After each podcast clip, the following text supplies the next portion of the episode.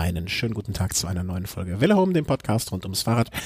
Heute äh, trotz meiner Stimme mit einer Folge Velo Race. Ähm, wenn ich Zeit habe, habe ich ja immer schon gesagt, will ich noch mal immer, immer wieder reinschauen. Und äh, da der Chris heute keine Zeit hatte, haben wir gesagt, dann machen wir es halt äh, richtig, der Thomas und ich. Guten Abend nach München, Thomas. Hallo.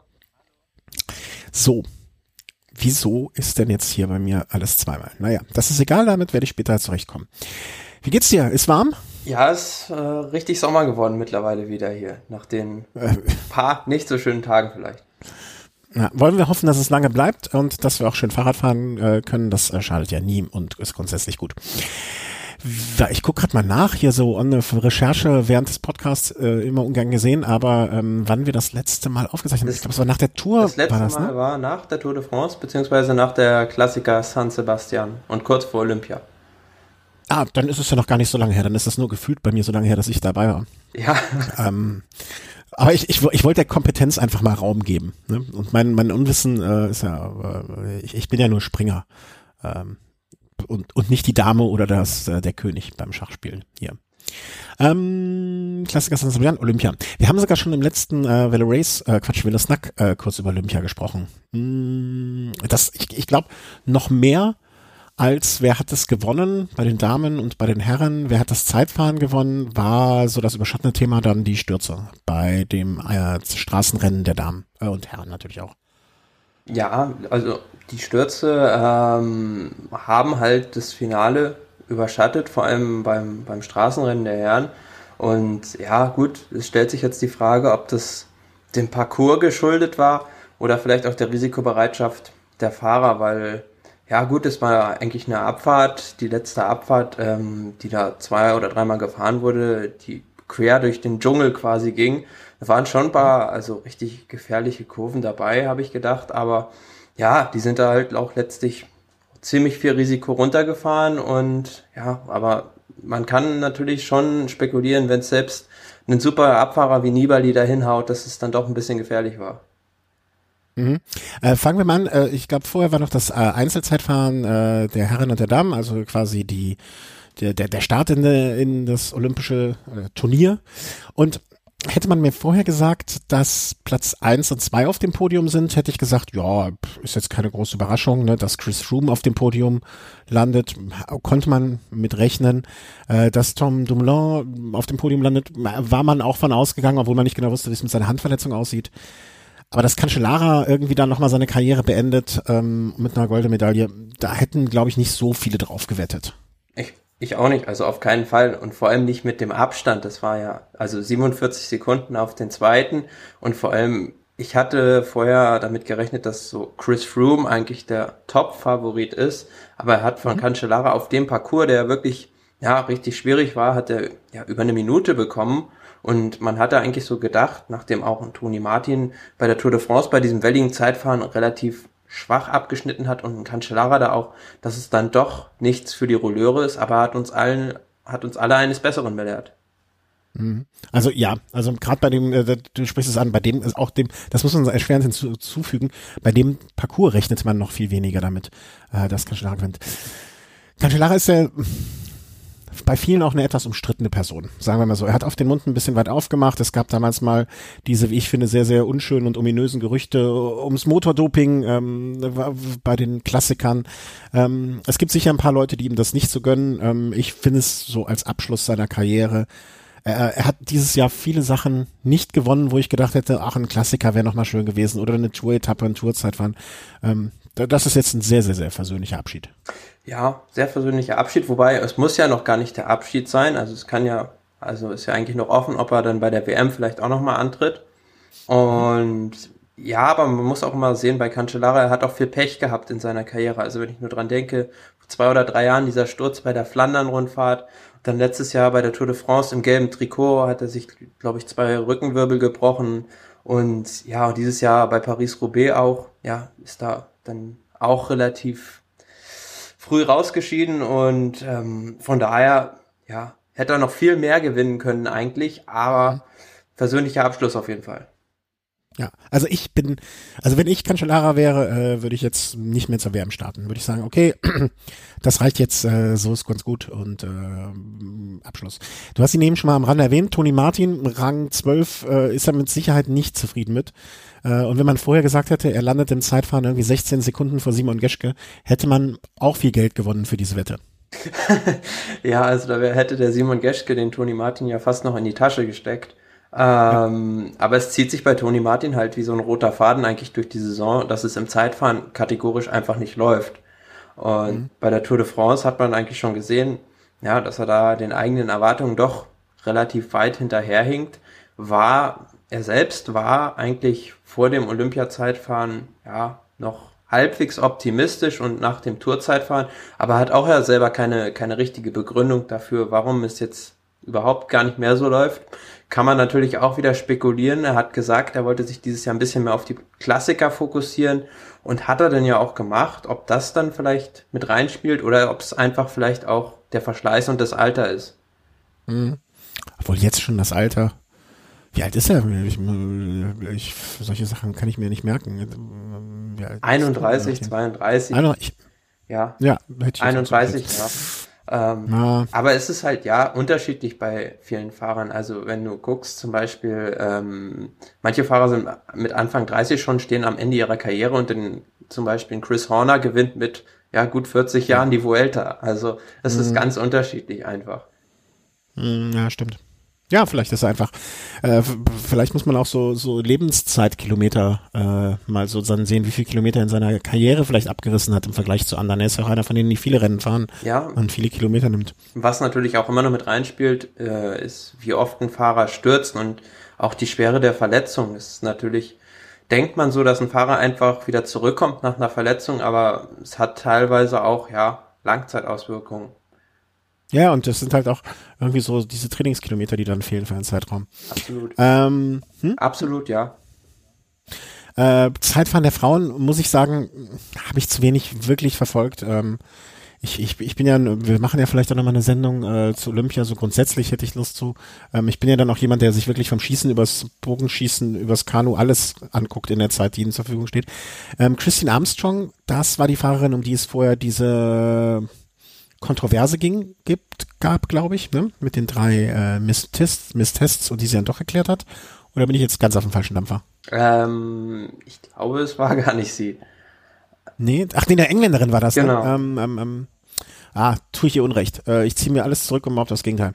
Äh, aber auch da die Deutschen, ähm, also Christine Armstrong hat gewonnen vor Olga Sergejevna Sabelinskaya. Tut mir leid, wenn ich den Namen falsch ausspreche. Ja. Anna van den Bergen, äh, Bregen, ähm, dritte. Ich muss sagen, ich kenne mich zu wenig im Damenradsport aus. Ich kenne natürlich die deutschen Fahrer, Lisa Brenner auf Platz 8. Ähm, aber ich kann die, die, die, die Leistung der ersten drei. Christine Armstrong ist natürlich ein Name, der schon seit Jahren äh, irgendwie an der Weltspitze alles abräumt.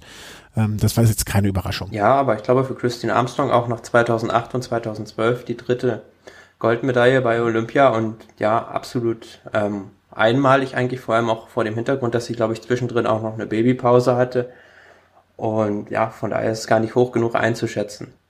Ja. Aber es waren halt, das heißt, waren halt auch nur sechs Sekunden, also ganz, ganz knappes Ding. Das, das tut mir auch dann immer so leid, aber ich habe irgendwie auch nur so ein, so, ein, so, ein, so ein gewisses Maß an Aufmerksamkeit, was ich vergeben kann.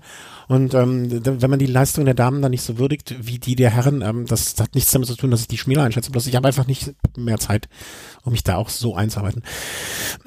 Straßenrennen der Herren, ähm, ohne es jetzt konkret nochmal von Anfang bis zum Ende durchzugehen. Ähm, das Entscheiden hast du schon besprochen, äh, der, der Parcours am Ende, der dreimal durchfahren wurde mit dieser Abfahrt. Wie, wie, wie stehst du denn dazu? Es gibt ja, also egal welche Position du einnimmst, ich nehme jetzt mal zu, um die Diskussion anzuleiern, die Gegenposition ein. War die Strecke zu schwierig? Ja, war die Strecke zu schwierig letzten Endes. da zahle ich jetzt. Machen die Fahrer die schwierig. genau, zahle ich auch gerne ja. mal fünf Euro ins Phrasenschwein. Der Kurs ist nur so schwierig, wie die Fahrer ihn machen. Und ähm, ja, also man hat ja gesagt, das ist eigentlich der schwierigste Kurs, der je bei einem olympischen Radrennen befahren wurde.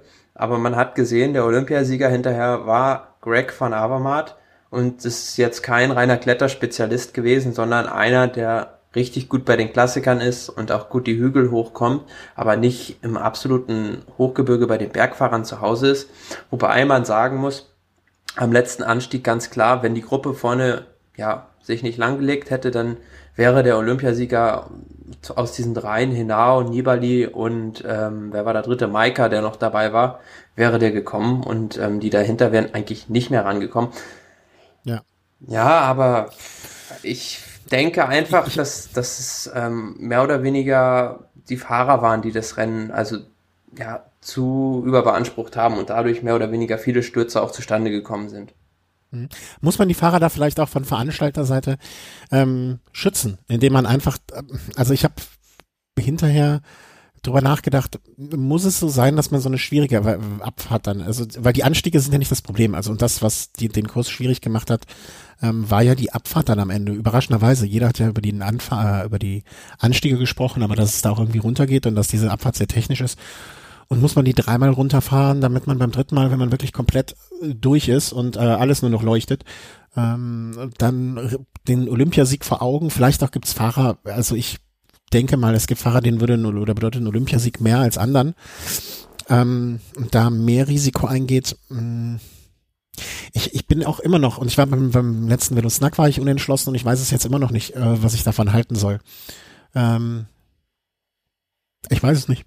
Ich habe einfach echt keine Antwort. Ja, aber auf der anderen ähm, Seite musst du ja auch immer sehen, nimmst du da eine Runde bei raus, dann heißt es hinterher wieder von Fahrerseite, wir hatten nicht genügend Gelegenheiten, um das Rennen schwer zu machen oder beziehungsweise es mhm. wurde nicht genug selektiert. Also wie du es machst, machst du es eigentlich verkehrt. Das stimmt, ja. Also die einzige Möglichkeit wäre, äh, ja, ich, ich kenne jetzt natürlich auch nicht die Strecke da. Ne? Hätte man vielleicht eine andere Abfahrt ne-, nehmen können beim dritten Mal oder oder oder oder. Es gibt bestimmt verschiedene. Fazit ist für mich so ein bisschen, ähm, also als ich die Jungs da auf der Straße überall rumliegen sah, da dachte ich, äh, mein Gott, das ist jetzt auch ein Olympiasieg, der für mich persönlich jetzt auch etwas sehr, sehr Großartiges wäre im Vergleich auch zu anderen Rennen. Also zum Beispiel, wenn jetzt, ähm, ich würde einen Olympiasieg für mich, wenn ich als Radsportler wäre, mindestens genauso hoch einschätzen, wenn nicht sogar höher als so ein Paris-Roubaix oder, oder Mailand Sanremo. Ich weiß, dass manche mich jetzt dafür totschlagen würden für diese Aussage, aber ein Olympiasieg ist für mich, wie für jemanden, der Olympia sehr toll findet, auch was ganz, ganz Großartiges. Aber ob so ein Risiko ist, ähm, vielleicht um da jetzt auch zu dem Frauenrennen rüber zu gehen, die Frau lag ja da und ich habe erstmal nur gesagt, scheiße, scheiße, scheiße. Ja, es sah wirklich, also ganz schlimm aus und musste da auch wirklich von dem Schlimmsten ausgehen, aber ja, ja es ist halbwegs glimpflich dann letztlich noch, äh, wie soll man sagen, ausgegangen. Mhm. Und ja, aber das ist ähm, auch, hat sich auch durch das Frauenrennen halt gezogen, wie bei den Männern mit den, mit den schweren Stürzen und ja, es, es, es sind ja manche Stürze sowohl bei den Männern als auch Frauen hinten von weniger erfahrenen Fahrern gewesen, die sich vielleicht auch noch nicht in einem, in einem Peloton bewegt haben, was auf so hohem Niveau und so einer Geschwindigkeit so ein Rennen fährt und mit den schnellen Entscheidungen. Davon kann ich absehen.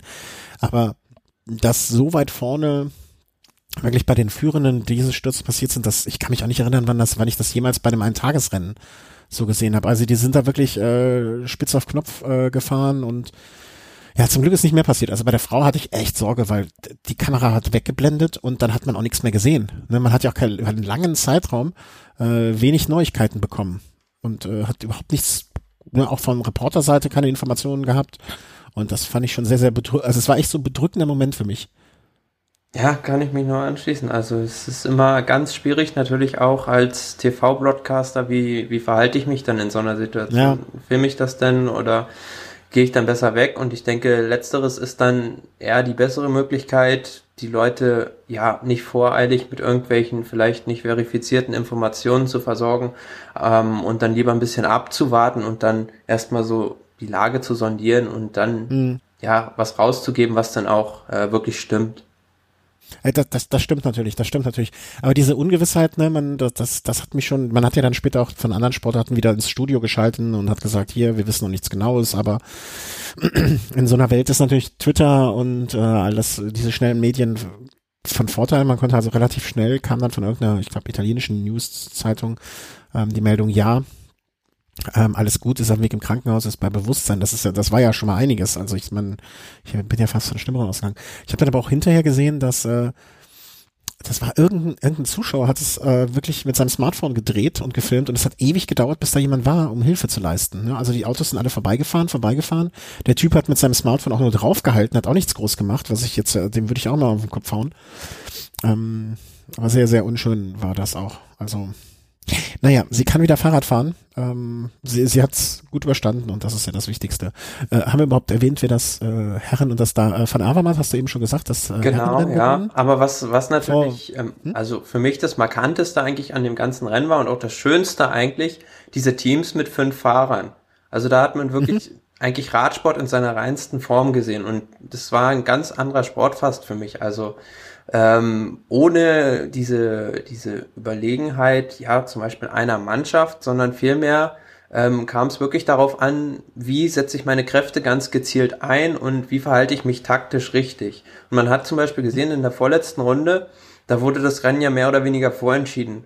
Ähm, als die Italiener dann in der Abfahrt angegriffen haben und dann haben auch ganz viele einfach den Zug verpasst. Zum Beispiel die Spanier ähm, da musste sich dann Valverde aufopfern, mehr oder weniger, um dann für Rodriguez den Abstand nach vorne noch einigermaßen im ja, Machbaren zu halten.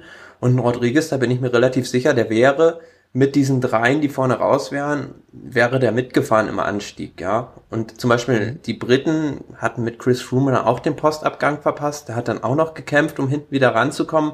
Es war einfach ein ganz anderes Radrennen und für den Zuschauer natürlich, ja, fand ich viel attraktiver. Das stimmt aber was ist die, ich, ich frage mich dann natürlich auch immer, was ist die Konsequenz? Sollen wir jetzt bei der Tour de France über, weißt du, bei der Tour de France wird man das nicht erzielen können, weil mit fünf Leuten bei einer drei Wochen Rundfahrt, das wird nicht funktionieren. Aber sollte man vielleicht bei Tagesrennen zumindestens die Fahrer reduzieren auf vielleicht fünf, sechs, ja. sieben maximal? Ja, aber ich denke auch bei der Tour de France würdest du mit sieben Fahrern ähm, zurechtkommen, weil ist ja auch so, wenn du nur noch sieben Fahrer pro Team hast, hast du ja auch ein kleineres Fahrerfeld. Und ich wage mhm. zu behaupten, dass dadurch auch sich das Sturzrisiko etwas eindämmen würde, wenn du ein kleineres mhm. Feld hättest. Und dadurch, okay. ja, würdest du, denke ich, auch mit sieben Fahrern gut zurechtkommen bei einer Tour de France. Fünf wäre natürlich schon wieder zu arg, aber dadurch würde sich das Rennen natürlich auch, ja, relativ massiv ändern, denke ich. Aber glaubst du, irgendeiner der drei ähm, großen Rundfahrten wird so ein Experiment mal machen? Dafür ist das doch viel zu wichtig für die. Oder würde das man, würde man das einfach mal sagen, okay, wir probieren das jetzt mal bei der Deutschlandtour. Äh, da fahren wir einfach mal nur mit sechs Fahrern oder irgendwie oder oder so eine andere, also oder so eine Dauphiné äh, wird das machen oder so eine. Ähm, ja, es gab es gab ja schon ähm, Gerüchte, dass äh, Christian Prudhomme das im nächsten Jahr probieren wollte, nur noch mit acht Fahrern bei der Tour starten zu lassen. Aber da muss man dann natürlich auch immer wieder sehen, die Veranstalter sind das eine, die UCI ist dann wieder das andere. Was sagt die UCI, was sagen die Veranstalter? Und bis man da dann erstmal eine Lösung gefunden hat, das ähm, ja, wird relativ lange dauern.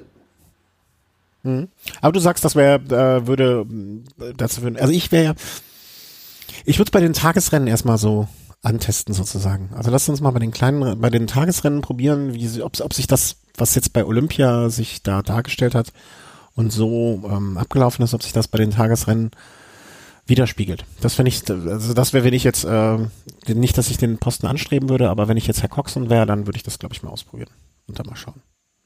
Ja, klar. Und dann auf, und dann auf so, so, so zehn Tagesrundfahrten, das mal übertragen und ausprobieren. Aber ja, also ich denke, die, die, das, also es hat ja hinterher auch einen großen Anklang in der, in der Radsport-Community gefunden und es haben sich also, das stimmt. also viele darüber gefreut, dass das Rennen wirklich so animiert und abwechslungsreich war.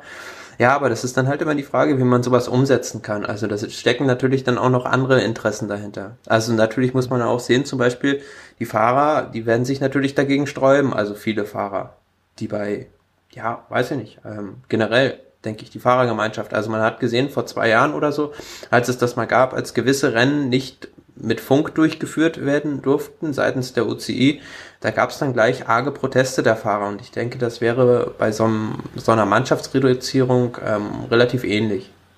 Hm. Aber da müssen wir auch sagen, oft genug wurde nicht auf die Fahrer gehört. Ähm, insofern, das, das kriegen sie dann auch hin. Bei dieser Funkdiskussion bin ich immer noch, äh, habe ich auch mir schon diverse Male schon Gedanken gemacht. Am Anfang war ich komplett dagegen, habe ich gesagt, lass dich auch mit Funk fahren. Äh, mittlerweile vertrete ich, glaube ich, auch die Position, die du teilst. Ähm, die sollen mit Funk fahren, aber dann sollen sie alle den gleichen Funk haben, also so eine Art Race-Radio, ne, wo auf die Gefahren hingewiesen wird, auf Probleme hingewiesen wird und so, dass sie die Information haben, die für ihre Sicherheit notwendig ist, aber nichts darüber hinaus. Ja, so ist es ja. Also wenn ich manchmal also sehe, wie manche Fahrer dann teilweise nur noch an ihrem Radio hängen und ähm, ja, für mich kommt dann halt die Taktik zu kurz. Also der taktische Renninstinkt der Fahrer wird überhaupt gar nicht mehr geschult. Da bist du aber auch, das muss man ja sagen, mit deiner italienischen Seele in der Hinsicht Romantiker. Ja, klar, aber auf jeden Fall. Also bei Olympia, das war richtig, richtig schön. Da kamen so, waren, denke ich, auch die Fahrer vorne, die einen richtig guten Renninstinkt haben. Und was ich auch mal wieder schön fand, war ein Rennen ähm, von Anfang an zu sehen. So die erste Rennphase, weißt du, so ein Start und äh, wie die an der Copacabana lang gefahren sind und äh, du sahst die Wellen links so brechen und ähm, auch so blöd es klingt, aber die, die ersten Stürze und die Fahrer, die hinten schon relativ früh abgehängt wurden, das sind aber auch die Sportler, finde ich ja, die äh, Olympia ausmachen. Das sind, nicht, das sind nicht die ersten zehn, sondern die letzten zehn, die Olympia für mich äh, irgendwie so. Ja, man hat auch gesehen, also ja, kann man natürlich auch immer wieder in Frage stellen, ob dann so Fahrer aus dem Iran dann da unbedingt die sportliche Qualifikation haben, um da mitzufahren, aber es ist dann halt doch irgendwo Olympia. Ja, und ich, ich, für mich gehört das absolut dazu, weil für mich ist ja äh, Olympia, ne, also die grundsätzliche Idee von Coubertin damals, ein Treffen der Jugend der Welt, das ist es für mich halt und das macht Olympia auch aus, ne, also wie gesagt, die letzten zehn sind die, die für die Olympische Idee kämpfen und das finde ich toll. Aber Olympia war zu Ende. Äh, über, über die Bahnsportler ähm, einzugehen, das, also ich verfolge es zu wenig. Ich habe nur äh, aufgrund der Historie unseres Podcasts natürlich äh, beim äh, auf der Bahn der unserer beka bekannten Mitpodcasterin hier, Mike Kröger, groß die Daumen gedrückt und das hat leider nicht gereicht. Das tat mir sehr, sehr leid, aber ansonsten haben die Damen und die Herren auf der Bahn ja durchaus die ein oder andere Medaille abgeräumt. Ja, also ich habe es auch nicht, auch nicht sonderlich intensiv verfolgt. Also ich habe nur den Omnium-Wettbewerb eigentlich der Männer relativ intensiv verfolgt und ansonsten auch nicht. Das war, wo der Herr Cavendish wirklich ganz aus Versehen. Also wirklich, da konnte er gar nichts für äh, die anderen zwei Fahrer abgeräumt hat, ne? Ja, genau, das war das. ähm, es ist also der, der, der ähm, mein Glück ist ja, dass ich in einem sehr äh, radsportaffinen äh, Büro sitze. Und da haben wir am nächsten Morgen schon sehr drüber lachen müssen. Also das war schon echt. War das was für dich? Also die Leute, die es jetzt nicht gesehen haben, äh, klickt einfach mal Omnium, äh, Mark Cavendish oder ich sitze in die Shownotes der hat auf eine sehr dilettantische Art und Weise einen Mitfahrer entweder aus Versehen oder absichtlich abgeräumt. Ja gut, wir kommen ja nachher vielleicht noch darauf zu sprechen, was dann bei den Cyclassics passiert ist und dann kann man eigentlich nur darüber lachen, dass zum Beispiel dann da der Erste qualifiziert wird und Mark Cavendish da durchfahren kann. Hm, ja. Ja, im Vergleich dazu, äh, das stimmt wohl. Naja. Was soll's, was soll's. Äh, Herren, äh, Bradley Wiggins hat seine vierte Goldmedaille, äh, dritte oder vierte Zeitfrage, vierte, vierte glaube ich. Insgesamt äh, hat er wieder eine Goldmedaille geholt mit dem Mannschaftsvierer und ähm, hat er auch das olympische Kapitel abgeschlossen für sich, so auch schöne Sache. Also habe ich mich auch ein bisschen gefreut. Olympia, das war's. Die Spiele sind jetzt auch zu Ende. Du bist auch, bist, bist du so, also ich weiß ja von Chris, der ist komplett Olympia-Fanatiker und verrückt ähm, würde am liebsten alles gucken und den ganzen Tag. Bist du auch so oder guckst du es eher selektiv? Also ich suche mir eigentlich die Sportarten raus, die mich interessieren. Also ich verfolge da jetzt nicht alles, weil es halt auch ja bei mir in der Zeit ähm, relativ zeitlich beschränkt war, dass ich irgendwie da Zeit und Lust hatte, das anzugucken. Und von daher gucke ich dann eher das, was, was ich mir gezielt raussuche. Mhm. Glaubst du, ähm, das ist eine Frage, äh, ich habe ja oder anders gefragt, äh, ich, ich wollte ja eigentlich mal so eine Olympiasendung machen, aber vielleicht frage ich dich das jetzt trotzdem einfach mal zwischen hier zwischendurch. Was sind denn so die ersten Erinnerungen, die du an Olympia hast, so aus dem Fernsehen? Aus weißt du da noch was? Das, also frage ich jetzt wirklich so ganz persönlich interessiert. Also was so, so die ersten Bilder, die du im Kopf hast? Die ersten. Also nicht die ersten, nicht die ersten im Sinne von die wichtigsten, sondern die ersten aus der Erinnerung heraus. Ähm, aus der Erinnerung für mich eigentlich so, ja, Atlanta 1996. Das war so das erste, was ich so halbwegs intensiv mitverfolgt habe, ja. Ah, krass. Boah, bin ich alt. also ich habe ich hab ganz klare Erinnerungen ähm, an 1984 die Olympischen Spiele noch. Okay. Also ich habe hab teilweise Erinnerungen an die, ähm, weiß gar nicht, warum ich das gucken durfte im Fernsehen oder gucken konnte. Ich muss da mit meinen Eltern nochmal reden, ähm, wegen der Zeitverschiebung eigentlich. Aber ich habe ganz klare Erinnerungen an manche Szenen aus der Eröffnungsfeier. Ich habe ganz klare Erinnerungen an damals, äh, wahrscheinlich habe ich es nicht live gesehen, aber den, ein, ein Ringkampf, also eine Ring ein, von Pasquale Passarelli, der ewig lang in dieser Brücke war. Und ich habe Erinnerungen an den Marathonlauf der Damen, komischerweise, also sogar eine ganz komische Erinnerung. Und seitdem, seit 84, also 88 erinnere ich wenig, 92 natürlich, Barcelona Dream Team und so weiter. Da habe ich auch noch ganz, äh, da war ich auch in der Nähe von Barcelona. Also so ganz lebhafte Erinnerung, aber es ist 96 Atlanta. 96 Atlanta war sich viel weniger als ähm, 92 äh, Barcelona, komischerweise. Glaubst du, dass wir in unserem Leben nochmal ähm, Olympia in Deutschland erleben werden? Momentan eher, also glaube ich das eher nicht, weil ähm, in Deutschland ist das schon ja mittlerweile sehr fortgeschritten, da, dieser Gedanke, dass man ja also die, die Hintergründe ähm, des Sportkommerzes, sage ich mal so, ähm, eher negativ sieht und dadurch halt die olympische Bewegung ja eher einen negativen, angehauchten Touch mehr oder weniger hat. Und dadurch wehren sich die Leute halt mehr oder weniger gegen Olympia. Also die mhm. Mehrheit war ja jetzt in Hamburg und ähm, hier in München auch dagegen. Mhm. Und ja, also ich möchte da jetzt gar nicht Stellung beziehen, ob ich dafür oder dagegen bin, weil ich, ich sehe, kann beide Seiten verstehen. Aber ich habe äh, vor gar nicht allzu langer Zeit mal so, so, so, so, so, so, wie heißt das? V8? Nee, äh, Video 8, keine Ahnung. So Aufnahmen von Olympia 72 in München gesehen. So aus dem, aus dem privaten Umfeld. Ne, von Leuten, von Bekannten, die damals gedreht haben. Und das war echt so eine Atmosphäre. Also da, da eigentlich würde ich das schon mal gerne erleben. Oder zumindestens, äh, wenn in Deutschland so dagegen ist, was, was weiß ich, so Olympische Spiele in Amsterdam und da mal hinfahren. Oder irgendwie sowas. In London habe ich es damals irgendwie nicht hingekriegt. Aber ähm, sowas. Naja, warten wir ab. Ich glaube ja immer noch dran, dass äh, irgendwann mal Deutschland da doch es machen wird. Ja, schauen. Gut. Ja, ich weiß was, also ich, ich, ich stelle es mir vor, dass die das dem, äh, wie heißt der, to, to, Thomas Bach, ne? Nicht Tobias. dass die dem, dass die dem, to, äh, dass die dem das so zum Abschied schenken. Weißt du, der wird ja auch irgendwann abdenken, abdanken. Und war nicht damals, Samaranch ist doch auch, war das nicht 92 in, in, in, in Barcelona vielleicht seine letzte Olympiade? Weißt du, so eine Nummer wird das wahrscheinlich, dass die Deutschen gar nicht sich Ja, aber dann muss er, das kann denn ja noch ein bisschen dauern. Also ich denke, der wird uns noch ein bisschen erhalten bleiben. Ja, wer weiß. Das geht ja manchmal auch ganz schnell bei so Funktionären. Siehe Fußball, Michel Platini. ne? Aber ob sie ihm dann noch was schenken, wiederum ist auch richtig. Also, ja, aber ich hoffe ja, wir leben noch ein paar Jahre. Ne? Also, dass wir das noch so ein bisschen ähm, hinkriegen. Olympia, nach Olympia, äh, vor Olympia, ich weiß es gar nicht mehr, warum ich es da hingesetzt habe, aber Transfers. Sprechen wir mal so über die wichtigsten Transfers, die sich jetzt so in der, in der, am Ende der Saison ja, ab dem 1. August äh, durften die ja, glaube ich, ähm, bekannt gegeben werden oder das ist so eine Deadline und ähm, was sich da so getan hat. Aus deutscher Sicht? Genau, wir haben ja letztes Mal, also habe ich mit dem Chris schon ein bisschen drüber gesprochen, da war das schon fix, dass der Peter Sagan zu Bora Hansgrohe wechseln wird und das eigentlich ja, mhm. war, ist bislang eigentlich immer noch so der größte Transfer gewesen, aber aus deutscher Sicht natürlich sehr interessant. Zum einen der Wechsel von John Degenkolb, der sich im nächsten Jahr ähm, dem Team Trek anschließen wird. Mhm.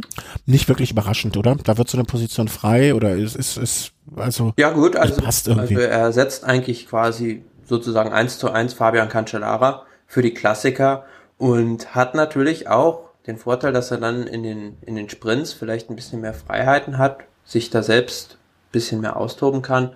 Und er hat natürlich dann eine ganze Mannschaft wieder hinter sich für die Klassiker. Also die werden mhm. voll für ihn fahren, denke ich. Und was jetzt zuletzt bei Giant Alpecin dann doch so ein bisschen der Fall war, zum Beispiel bei der Tour de France, da musste sich dann doch die Mannschaft mit einem Tom Dumoulin teilen. Gut, jetzt kann man sagen, im nächsten Jahr, der Wechsel von Alberto Contador zu Trek ist eigentlich ein offenes Geheimnis, ist nur noch nicht bestätigt. Kann man auch spekulieren, wie das dann bei der Tour de France sein wird. Aber für die Klassiker natürlich uneingeschränkt der Kapitän dann John Degenkolb. Mhm. Ja, also da, da kann man wohl was sehen. Contador zu Track, wieso habe ich das noch nicht mitbekommen? Also kann von mir liegen. ich weiß es nicht. Aber es ist, äh, ja, mehr oder weniger steht es schon sehr lange in, in der Schwebe, dass Alberto Contador dahin wechseln soll und ähm, es ist aber noch. Du bist halt Journalist, du darfst deine Quellen ja auch nicht freigeben, äh, ne? aber äh, weiß einfach mehr. Ja, aber ist halt noch nicht äh, offiziell bestätigt. Aber es ist natürlich logisch, also ähm, Trek, das Team Trek Segafredo, wird, glaube ich, im nächsten Jahr Segafredo Trek heißen und das heißt, äh, Segafredo wird dann der Kaffeehersteller wird da eine Menge Geld reinschießen und die haben natürlich dann ähm, auch dadurch, dass jetzt zum Beispiel Fahrer wie Frank Schleck aufhört, ein Ryder Hesjedal hört auf, haben die natürlich immens viel Budget dann noch frei und da können die natürlich noch einen richtig guten Rundfahrer holen. Mhm. Ähm, gehen wir mal weiter. Also ich, ich, würde sagen, also wir haben jetzt hier so eine sehr, sehr, sehr äh, gut von dir recherchierte und sehr, sehr, sehr ausführliche Liste. Ähm, ich, ich, scanne. Ja. Genau. Nächster wichtiger Transfer aus deutscher Sicht ist natürlich der Wechsel von Toni Martin zum Team Katjuscha. Ach so, ja. Für dich logisch? Jetzt so durch die Liste. Für mich logisch. Hm, ich weiß es nicht genau. Also ich, ich, äh, der Punkt, der mich ähm, am Anfang irritiert hat und äh, äh, Alpecin soll ja da auch, ist das schon fix oder ist das noch so Gerücht, dass die da auch mit einsteigen Es ist bislang ein Gerücht, also dass Alpecin sich bei Katjuscha beteiligen wird.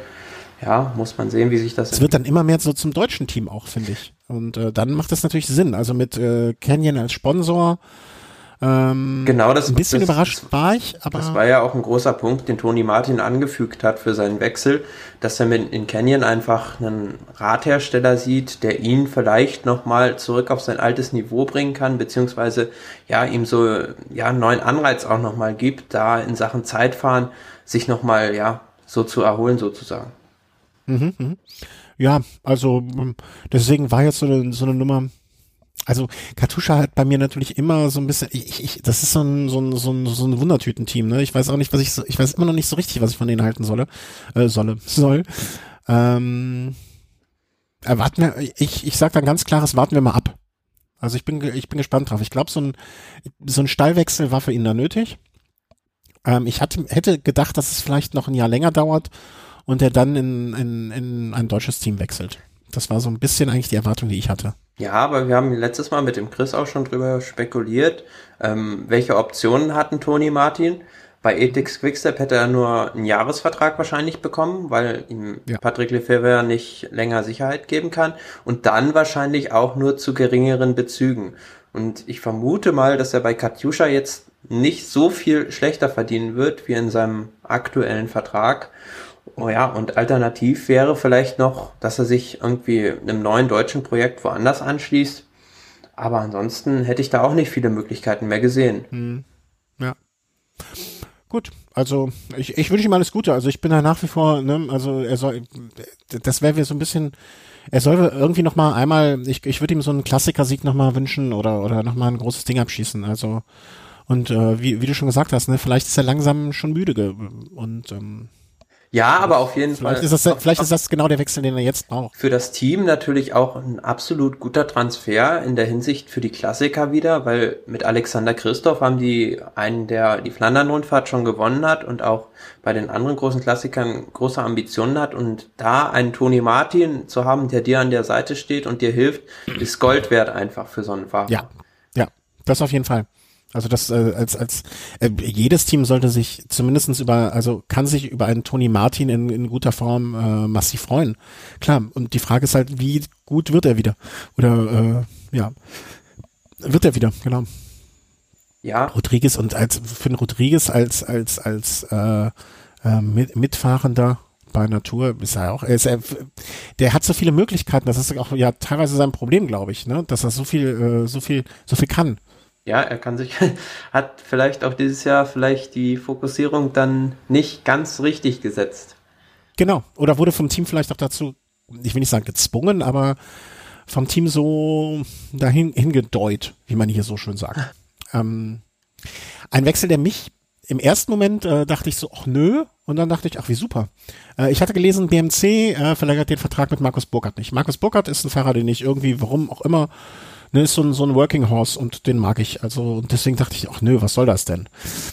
Und dann ging er, äh, wurde bekannt gegeben, dass er zu Bora Hans Grohe ist. Und da habe ich gedacht, ach, das, das kann, das könnte gut passen.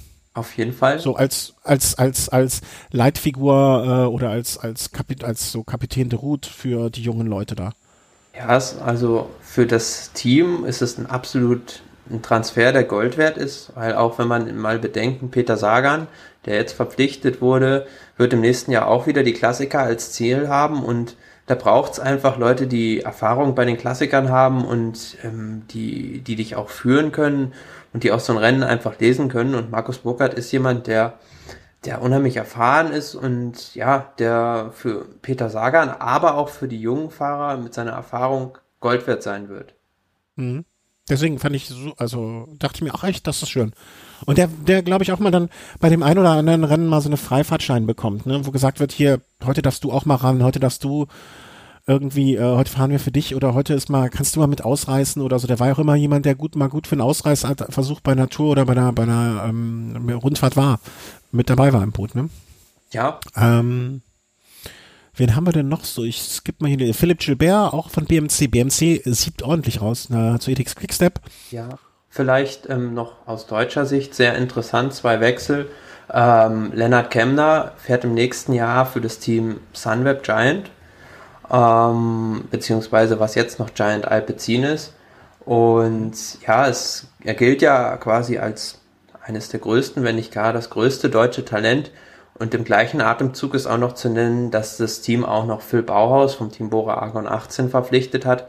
Und dann sieht man doch, dass das Team, also was jetzt noch Giant Alpecin ist, sich auch weiter, ja, so ein bisschen deutsch organisiert und es wurde auch bekannt gegeben, dass ähm, also das Develop Team, Development Team, das neue Development Team von Giant Alpecin sozusagen wurde vorgestellt und man hat auch ganz klar gesagt, dass man dort weiterhin deutsche Talente ausbilden soll und dazu passend eigentlich auch der Wechsel dieser beiden Fahrer. Und was wieso habe ich mich denn jetzt auf dem Ohr? Hörst du mich? Ja, noch? ich höre dich wunderbar. Warte mal, da muss ich jetzt mal kurz was machen.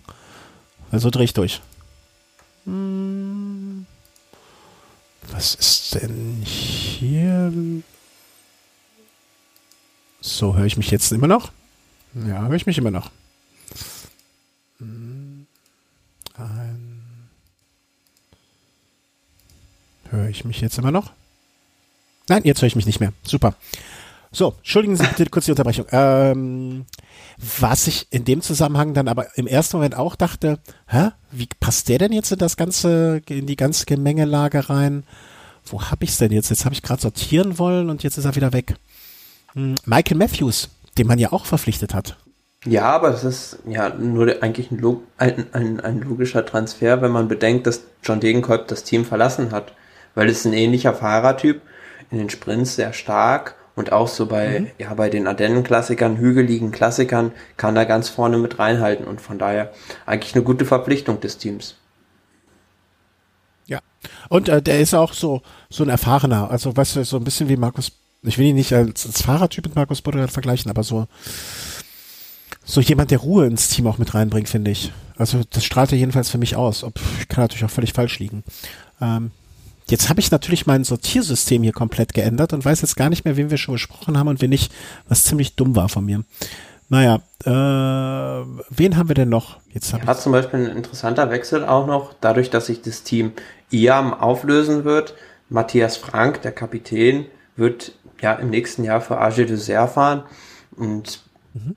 ja, es ist natürlich auch die Frage, wie sieht er sich in Zukunft? Möchte er bei einer Grand Tour nochmal selbst auf eigene Kappe fahren oder sieht er sich jetzt eher an der Stelle angekommen, wo er dann doch sagen muss, ich bin eher der, der dann einem anderen vielleicht nochmal zu einem großen Rundfahrtsieg verhilft? Hm. Ähm, ich habe jetzt mal nach Teams sortiert. Also natürlich ein Thema, das neue Team von Bahrain. Ähm, ihr hattet es in der letzten Sendung, glaube ich, schon angedeutet. Äh, Nibali, das war schon lange ein offenes Geheimnis, dass er da äh, einziehen wird. Aber bislang ist ah. es halt einfach so, dass bei diesem Team erst drei Fahrer bestätigt sind. Und ja, es ist halt alles noch nicht so in trockenen Tüchern, wie es nach außen, denke ich, aussieht. Äh, ich habe jetzt, okay, ob drei oder vier ist jetzt dahingestellt. Ich habe Boaro, Nibali, Visconti und Albanese äh, als die vier Fahrer. Aber, ach nee, das ist ja gar nicht. Sorry, Irrtum, nur drei Fahrer. Du hast vollkommen recht. Ähm, Nicholas Roach habe ich jetzt noch, wechselt von Team Sky zu BMC, auch jetzt so eine, so eine Personalie, ja mal, die wechseln halt mal hin und her. Ähm, ich sehe gerade noch, Peter Sagan bringt auch seinen Bruder mit, Juraj. Genau. Hm. Hast du sonst noch jemanden, den du so mal, so einen Wechsel, den du hervorheben möchtest?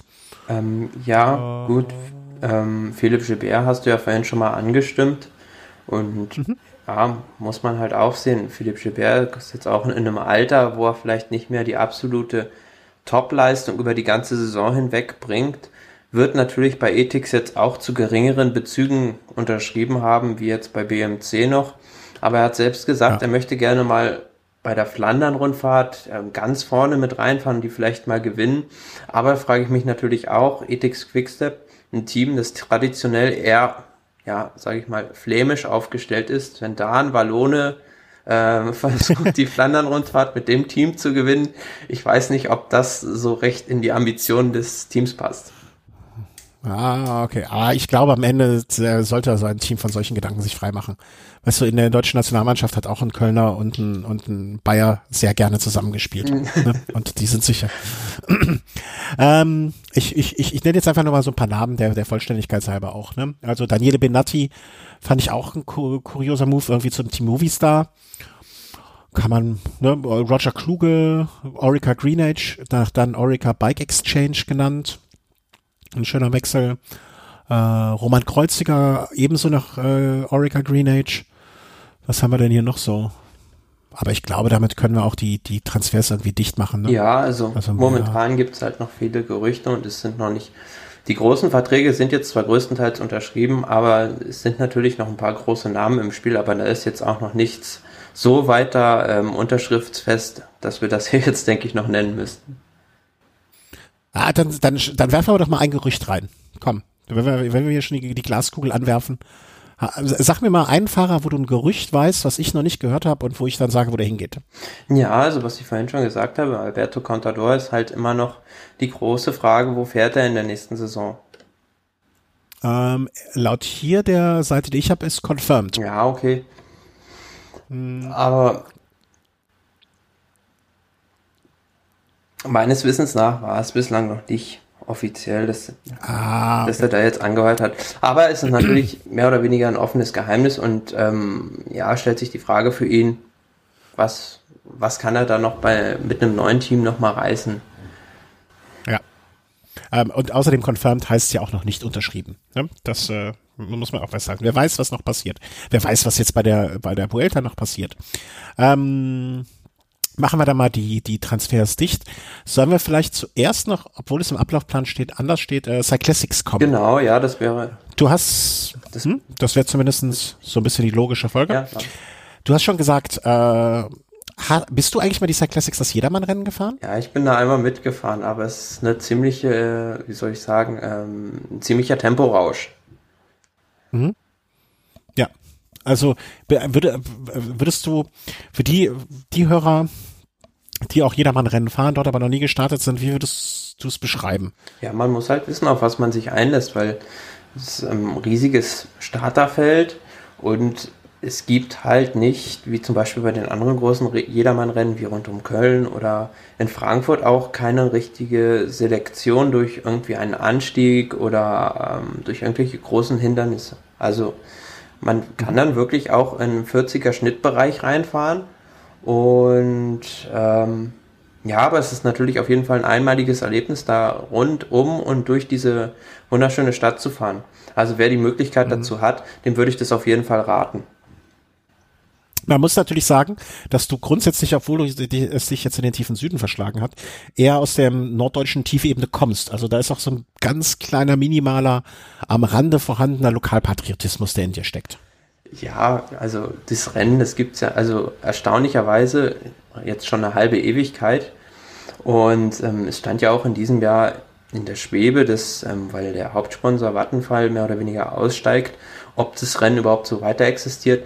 Aber die haben es äh, wirklich gut gemacht und haben auch wieder einen neuen Sponsor gefunden und ja, dadurch bin eigentlich für dieses Rennen begeistert. Natürlich in meinem Herzen tief könnte man die Streckenführung immer noch ganz anders bauen, als sie jetzt ist und das Rennen noch mal ein bisschen selektiver ja. machen. Und äh, genau das äh, sehe ich wie du. Äh, so, solange die Strecke so ist, wie sie jetzt ist, sieht man mich da auch nicht wieder. Also ich fand das wirklich ein, es war in meiner ersten Fahrradsaison überhaupt und deswegen ähm, ist das so noch so lange her, deswegen kann ich das gar nicht mehr so richtig nachempfinden. Aber ich fand das auch nur viereinhalb Stunden oder vier Stunden zwanzig oder so Vollgas rumgeballere. Ja, und dann war es zu Ende und äh, ja, ach, das war's jetzt. Also ich habe diese Harburger Berge nie gesehen. Also zumindest nicht als Berg wahrgenommen. Ähm, wie heißt sie, die Mönckebergbrücke? Oder wie heißt sie? Die Mönckebergstraße. Die Kühlbrandbrücke und die Mönckebergstraße. Genau. Und die Köhlbrandbrücke wird jetzt auch bald abgerissen, habe ich irgendwo gehört. Das heißt, die wird auch als ein vermeintlich schöner Streckenteil nicht mehr befahrbar sein. Aber vielleicht ist ja dieser Abriss dann auch die, der, der, der Auslöser, ähm, dass die Streckenführung mal geändert wird. Meinst du, sonst müssten sie durchs Wasser schwimmen? also Tretboot äh, oder eine Fähre oder keine Ahnung. Aber weißt du, wenn man sowas wie den Vaseberg hat, dann sollte man den ja auch bei den Jedermännern mal einbauen. Also der ist ja jetzt wirklich nicht so nicht so schwer, dass man da nicht rüberkommt. Und ähm, dass das nicht gemacht wird oder dass das nicht ermöglicht wird in irgendeiner Form, kann ich nicht nachvollziehen. Es mag irgendwie organisatorische Gründe dafür geben, die ich jetzt nicht durchschaue. Und äh, aber so richtig verstehen tue ich es nicht. Ja. Naja. Kommen wir zum Cycling, äh, Cyclassics der Profis. Ähm, wie so oft, also äh, Sprintankunft, ne? ist ja da nichts Außergewöhnliches in, in, in Hamburg. Ich weiß gar nicht, wann das letzte Mal einer aus einer Gruppe, also aus, aus einer Fluchtgruppe gewonnen hat. Ähm, ich glaube, das ist fast schon länger 2003 gewesen, als damals diese Gruppe, also eine Sechsergruppe oder so war es, mit Jan Ulrich weg war und dann äh, da der Sprint aus der Gruppe entschieden wurde. Also es ist also wirklich schon, glaube ich, eine halbe Ewigkeit her. Ja, also klassisches Sprinterrennen. Aus deutscher Sicht waren auch ähm, äh, wirklich ja die, die deutsche Sprintelite mit vor Ort. Ne? Also ein Kittel war da, Greipel war da. Ähm, und ja, beschreib mal demjenigen, der es nicht gesehen hat. Also wir tun jetzt mal, als hätte ich es nicht gesehen, was passiert ist. Ja, es war lange Zeit, also von Anfang an natürlich wieder eine Ausreißergruppe weg, auch recht prominent besetzt mit einem Alessandro De Marchi zum Beispiel. Und es stand wirklich auf Messers Schneide, ob die durchkommen oder nicht, weil das Problem war so ein bisschen das Wetter. Es war halt, hat halt zwischendurch immer wieder geregnet und dadurch war halt diese Anfahrt zum Vaseberg war extrem rutschig und als, als großes Feld konntest du nicht viel Zeit gut machen. Und man muss dazu auch sagen, dass die Sprinterteams ziemlich arg gepokert haben und die relativ lange vorne gelassen haben. Aber letztlich haben sie sie dann doch eingeholt. Ja, und dann kam es kam es auf der Mönckebergstraße zum Sprint.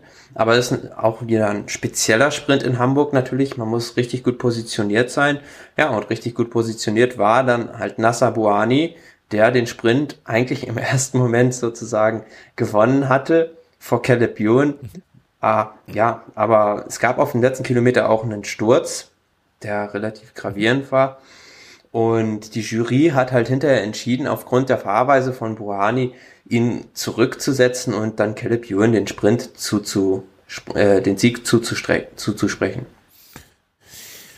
Und die Frage ist jetzt, war das gerechtfertigt oder nicht? Ja gut, also wenn wir da jetzt anfangen und äh, in so einem Sprint schon den Sieger distanzieren, dann können wir uns bei jedem zweiten Tour de France Sprint darauf einstellen, dass der zweite der Sieger auch wirklich ist und nicht nur der erste Sieger. Mhm. Also ich, ich, ich erinnere mich am nächsten Tag oder irgendwann äh, titelte irgendein Blog, irgendeine Website oder so, ob es ob bei jedem anderen Fahrer anders entschieden worden wäre, außer bei Buhani. Ähm, ihm eilt ja ein gewisser Beruf, äh, sag mal, ihm eilt ein gewisser Ruf heraus. Und ähm, er hat sich auch nicht nur einmal irgendwie als der, der, der, der nette Junge, der nette Mann von der nette Junge von nebenan äh, irgendwie dargestellt. Ähm, ja, ist halt da auch irgendwo ein Opfer seiner Taten geworden. Also wenn man mal überlegt, was der sich schon in so manchem Sprint auch in diesem Jahr zum Beispiel bei Paris-Nizza rausgenommen hat, ja, dann kann er sich dann schon ein bisschen an die eigene Nase vielleicht auch fassen. Und ähm, er sagt zwar hinterher, ähm, nur wenn die Kommissäre und nur wenn er irgendwie eine komische Bewegung macht, nehmen ihn die Kommissäre schon raus. Ja, aber hat er sich natürlich ganz klar auch ein bisschen selbst zuzuschreiben. Mhm. Ähm, er hat ja auch dieses Jahr die Tour de France verpasst, weil er sich im Hotel geprügelt hat. Ja, auch so eine schöne Geschichte mal wieder äh, nebenher. Ähm, ja gut, aber, Sprinter sind halt äh, extrovertierte und manchmal impulsive Menschen. Ja, aber bei einem, von einem André Greipel kriegt man sowas nicht mit. Ne? Das muss man halt auch mal da vielleicht so irgendwie sagen. Und ähm, aber andererseits, es gab halt auch keine großen Proteste irgendwie nach, de, nach der Durchfahrt. Ne? Also ich habe nicht mitgekriegt, dass irgendwelche anderen Fahrer sich jetzt groß aufgeregt hatten. Und ähm, und äh, ja, also eine komische Geschichte. Ja. Also irgendwie, ich, ich finde immer, ich finde immer, eine der wenigen positiven oder wie soll ich das sagen? Ich, ich, es gibt ja Sportarten, wo habe ich das zuletzt gesehen, äh, beim Volleyball oder äh, irgendeiner anderen Sportart, ähm, war es so, dass dann irgendwie so eine Schiedsrichterentscheidung, weißt du, so ein Fernsehbeweis irgendwie, das wird ja bei vielen Sportarten immer, gibt es ja, ne, American Football als Beispiel oder ne, bei allen möglichen Sachen. Und ich finde so eine, wenn Sport zu oft von solchen Kommissärsentscheidungen und von Kommissärsentscheidungen, die man nicht versteht, ähm, das tut einer Sportart nicht gut. Und das war jetzt ein Fall, wo ich es nicht verstanden habe. Also vor allen Dingen der, der Vergleich eben war super mit, äh, mit Mark Cavendish auf der Bahn. Da hat man es erwartet, da hätte man es verstanden, aber da wurde nichts gemacht. Und hier, ähm, auch wenn man kein Freund von Buhani ist, das wäre nicht nötig ja, gewesen. Ich glaube, da sind wir uns alle ziemlich einig, dass eigentlich diese Distanzierung mehr oder weniger ein Witz war. Aber aus, aus deutscher Sicht hätte man sich natürlich auch mehr erhofft. John Degenkolb letztlich durch die Zurücksetzung von Buhani noch Zweiter geworden, hat das Rennen eigentlich, ja, denke ich, so im Rahmen seiner Möglichkeiten gegen diese ganzen Supersprinter zu Ende gefahren. Aber Marcel Kittel und André Greipel, muss man dazu sagen, Marcel Kittel, der soll wohl auf dem, kurz vorm letzten Kilometer einen Defekt gehabt haben. Ja, und André Greipel, ja, der war scheinbar nicht richtig, richtig positioniert, ist dann noch Zehnter geworden, aber hätte sich sicher auch bei dem Rennen mehr erhofft. Und daraus ergibt sich ja jetzt auch ähm, noch eine weitere Frage. Es war ja auch so, ich will nicht sagen die Generalprobe, aber es war schon auch so in gewisser Hinsicht der Gradmesser ähm, für die Kapitänsfrage bei der WM. Und hättest du mich jetzt vor Hamburg gefragt oder hätte das Rennen in Hamburg nicht stattgefunden, dann wäre für mich eigentlich relativ klar gewesen, dass man für Greipel bei der WM fährt. Wenn die Saison bei Degenkolb anders ausgesehen hätte, ja, wenn er durchgefahren wäre, hätte seine typischen Anzahl an Siegen geholt, hätte ich gesagt, hm, wer weiß, aufgrund der Strecke. Aber ich finde, durch Hamburg wird jetzt die Kapitänsfrage bei der WM wirklich, wirklich schwieriger als einfacher. Oder wie siehst du das? Ja, du wirst es eigentlich nie, also niemandem recht machen können bei der WM. Also ich ja. denke letztlich, ja, ich glaube nicht, dass sich der BDR traut, ähm, einen dieser drei Fahrer auszuboten und ganz zu Hause zu lassen. Und ähm, es wird natürlich schwierig, einen André Greipel und einen Marcel Kittel unter einen Hut zu bekommen. Einen John Degenkolb sehe ich noch eher so, der stellt sich auch in den Mannschaftsdienst und fährt sonst einem den Sprint an, hat er früher auch schon oft gemacht, als er noch bei ähm, Alpecin beziehungsweise bei Giant oder Argos Shimano mit Marcel Kittel zusammengefahren ist. Aber André Greipel und Marcel Kittel zusammen, ja, dass die sich gegenseitig den Sprint anfahren, kann ich mir eigentlich nicht vorstellen. Und ähm, ja. das wird auch noch eine Weile so gehen, dass, dass da alles im Unklaren schwebt, denke ich. Mhm. Also eine, also wenn ich jetzt nicht irgendwie aus äh, Lokalpatriotismus auch so eine gewisse Präferenz hätte, eine, wie ich finde, eine sehr, sehr, sehr spannende Frage. Was, was glaubst du? Wie es ausgehen wird. Also wenn jetzt nicht noch irgendwas Unvorhersehbares passiert. Also wenn angenommen, morgen wäre jetzt, du wärst morgen BDR-Kapitän, wen würdest du, äh, Quatsch, Kapitän, Trainer, Cheftrainer, wen würdest du, wie würdest du in der Mannschaftsbesprechung sagen, so Jungs, das ist mein Plan. Ja, also ich würde natürlich immer, also das sind zwei, also eigentlich drei richtig gute Sprinter. Die mhm. zwei davon haben eigentlich die gleichen Qualitäten, André Greipel und Marcel Kittel. Und mhm. da würde ich einfach sagen, bei den beiden schaut's Jungs, wer an dem Tag die besten Beine hat, wer sich besser fühlt. Und für den, für den fahrt ihr dann und einer von euch muss sich halt in den Dienst stellen, ja. Und ähm, die Tatsache, dass das Ganze jetzt nur mit sechs Fahrern bestritten wird, finde ich eigentlich gar nicht mal so tragisch, weil es gibt, denke ich, sowieso einen Massensprint, beziehungsweise es gibt so viele Teams, die guten Sprinter haben, die einfach das Rennen zusammenhalten werden. Und von daher kommt es mhm. eigentlich nur darauf an, wie timet man das in diesem Zug, ja. Und da müssen halt die Fahrer das mehr oder weniger unter sich entscheiden. Es kann, es kann, kann natürlich auch ein Rennen geben, kann natürlich auch einen Fall geben, dass es durch irgendeinen Umstand ein schweres Rennen gibt und dass dann plötzlich, ja, John Degenkolb auch die Chance auf den Sieg hat. Mhm. Ich behaupte mal, man muss einen Kittel oder einen Greipel, einen von beiden muss man rausnehmen. Also das würde, glaube ich, äh, und in, ja, also ich, ich weiß nicht, aber ja, also aber, das, aber, aber, aber, stell dir doch mal vor, es funktioniert wirklich. Ein Zug mit John Degenkolb, André Greipel und Marcel Kittel oder andersrum auch gedreht. Das wäre ja eine unschlagbare Sprintrakete eigentlich. Warte mal kurz, ich muss, äh, ich muss mir das als Sendungstitel notieren. Ähm, du bist zu romantisch. Das wird nicht klappen aber ähm, ich, ich würde es mich ja freuen, weißt du, ich bin ja, äh, ich bin ja in dem Fall äh, Pessimist, aber ich glaube nicht, dass ich, dass, dass das funktioniert wird. Ich erinnere mich daran, du erinnerst dich doch auch noch, als Greipel und Cavendish in einem Team gefahren sind. Genau, ja. Das, da, das wäre ja auch die unschlagbare Sprintrakete, wie du es gerade gesagt hast. Und das hat auch nicht wirklich funktioniert. Ja, da hat der Cavendish den, den, den Greipel mal gewinnen lassen beim Giro und hat behauptet, er hat ihn gewinnen lassen und seitdem war das ja. Tischtuch dann irgendwie zerschnitten. Und da war doch, war nicht Mark Rancher auch noch dabei? Ja, genau. Der auch äh, zu, zur damaligen Zeit wirklich mit, mit einer der besten Anfahrer war. Was hätte, das wäre im Prinzip das, Mark Rancher, Degengol, also das wäre im Prinzip das gewesen. Und äh, dass du aber auch nicht aus der Geschichte lernst. äh, ich ich gebe dir recht, es wäre sehr, sehr schön, wenn da wirklich derjenige, der an dem Tag merkt, der andere ist besser drauf, sich hinten anstellen würde. Ob das passieren wird, ich habe meine Zweifel. Und ähm, nach den letzten anderthalb Jahren wüsste ich auch, wen ich von Greipel und Kittel zu Hause lassen würde. Aber äh, das macht für mich auf jeden Fall, ich, ich, ich denke, ich, ich, ich finde ja so Sprint-WMs meistens die uninteressanteren WMs. Mhm. Also jetzt im Vergleich zu denen mit Bergen oder mit, äh, mit einem äh, profilierten äh, Kurs. Aber dieses Jahr macht das, macht diese Geschichte ist für mich doch spannend. Ja, es ist, wo ich eigentlich befürchtet hatte. Halt aus deutscher Sicht sehr interessant. Aber ja. ja, also Marcel Kittel hat sich halt zum Beispiel, habe ich noch nicht mitbekommen, dass er sich eindeutig positioniert hat. Also André Greipel, der hat ja klar gesagt, es muss eine Entscheidung her. Ich möchte gerne wissen, ähm, ob ich, ob jetzt für mich gefahren wird oder ja, ob ich mich hinten anstellen will. Ja.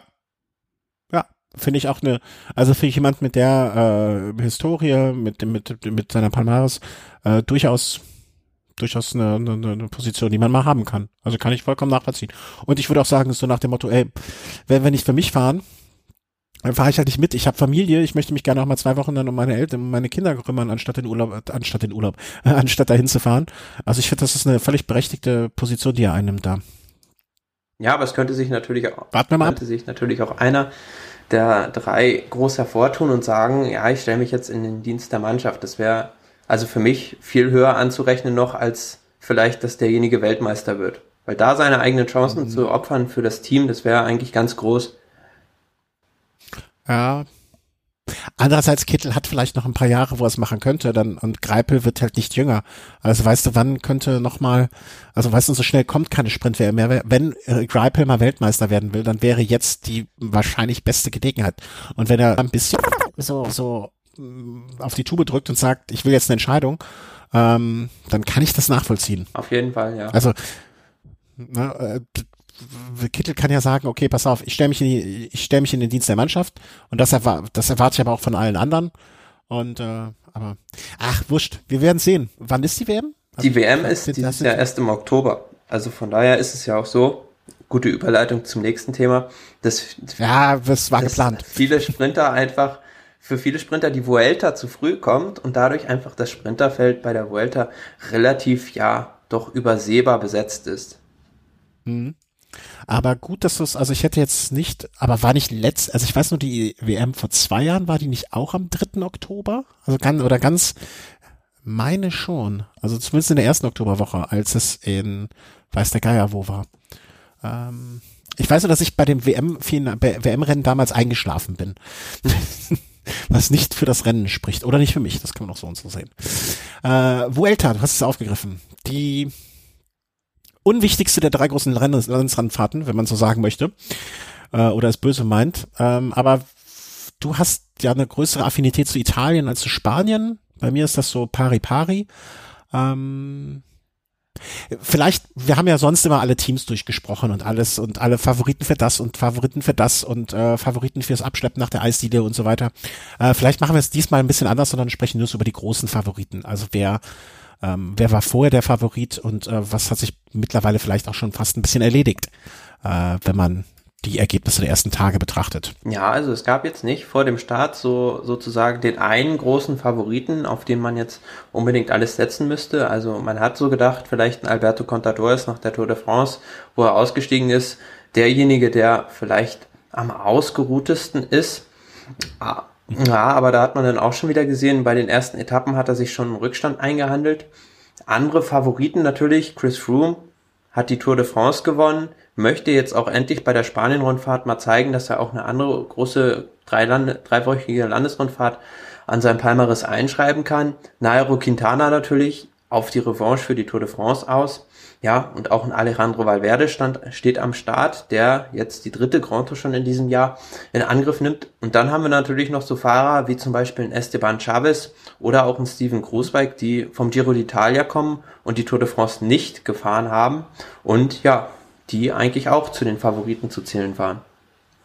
Hm, das ist ja immer, oder nicht immer, aber es ist ja oft so, dass man, dass quasi die Vuelta so ein bisschen das Trostpflaster ist für die, die äh, bei den ersten zwei Rundfahrten äh, nicht, nichts abliefern konnten. Und ähm, ja, jetzt kommt es halt dazu, dass ein Froome auch sagt, ich möchte doch mal einsteigen. Wer Jetzt ist natürlich, nachdem du es schon mehr verfolgt hast als ich nach den ersten fünf Etappen, aber wen hättest du denn vorher auf dem Treppchen gesehen, wenn du jetzt mal versuchst, das auszublenden, ähm, was du schon mitbekommen hast?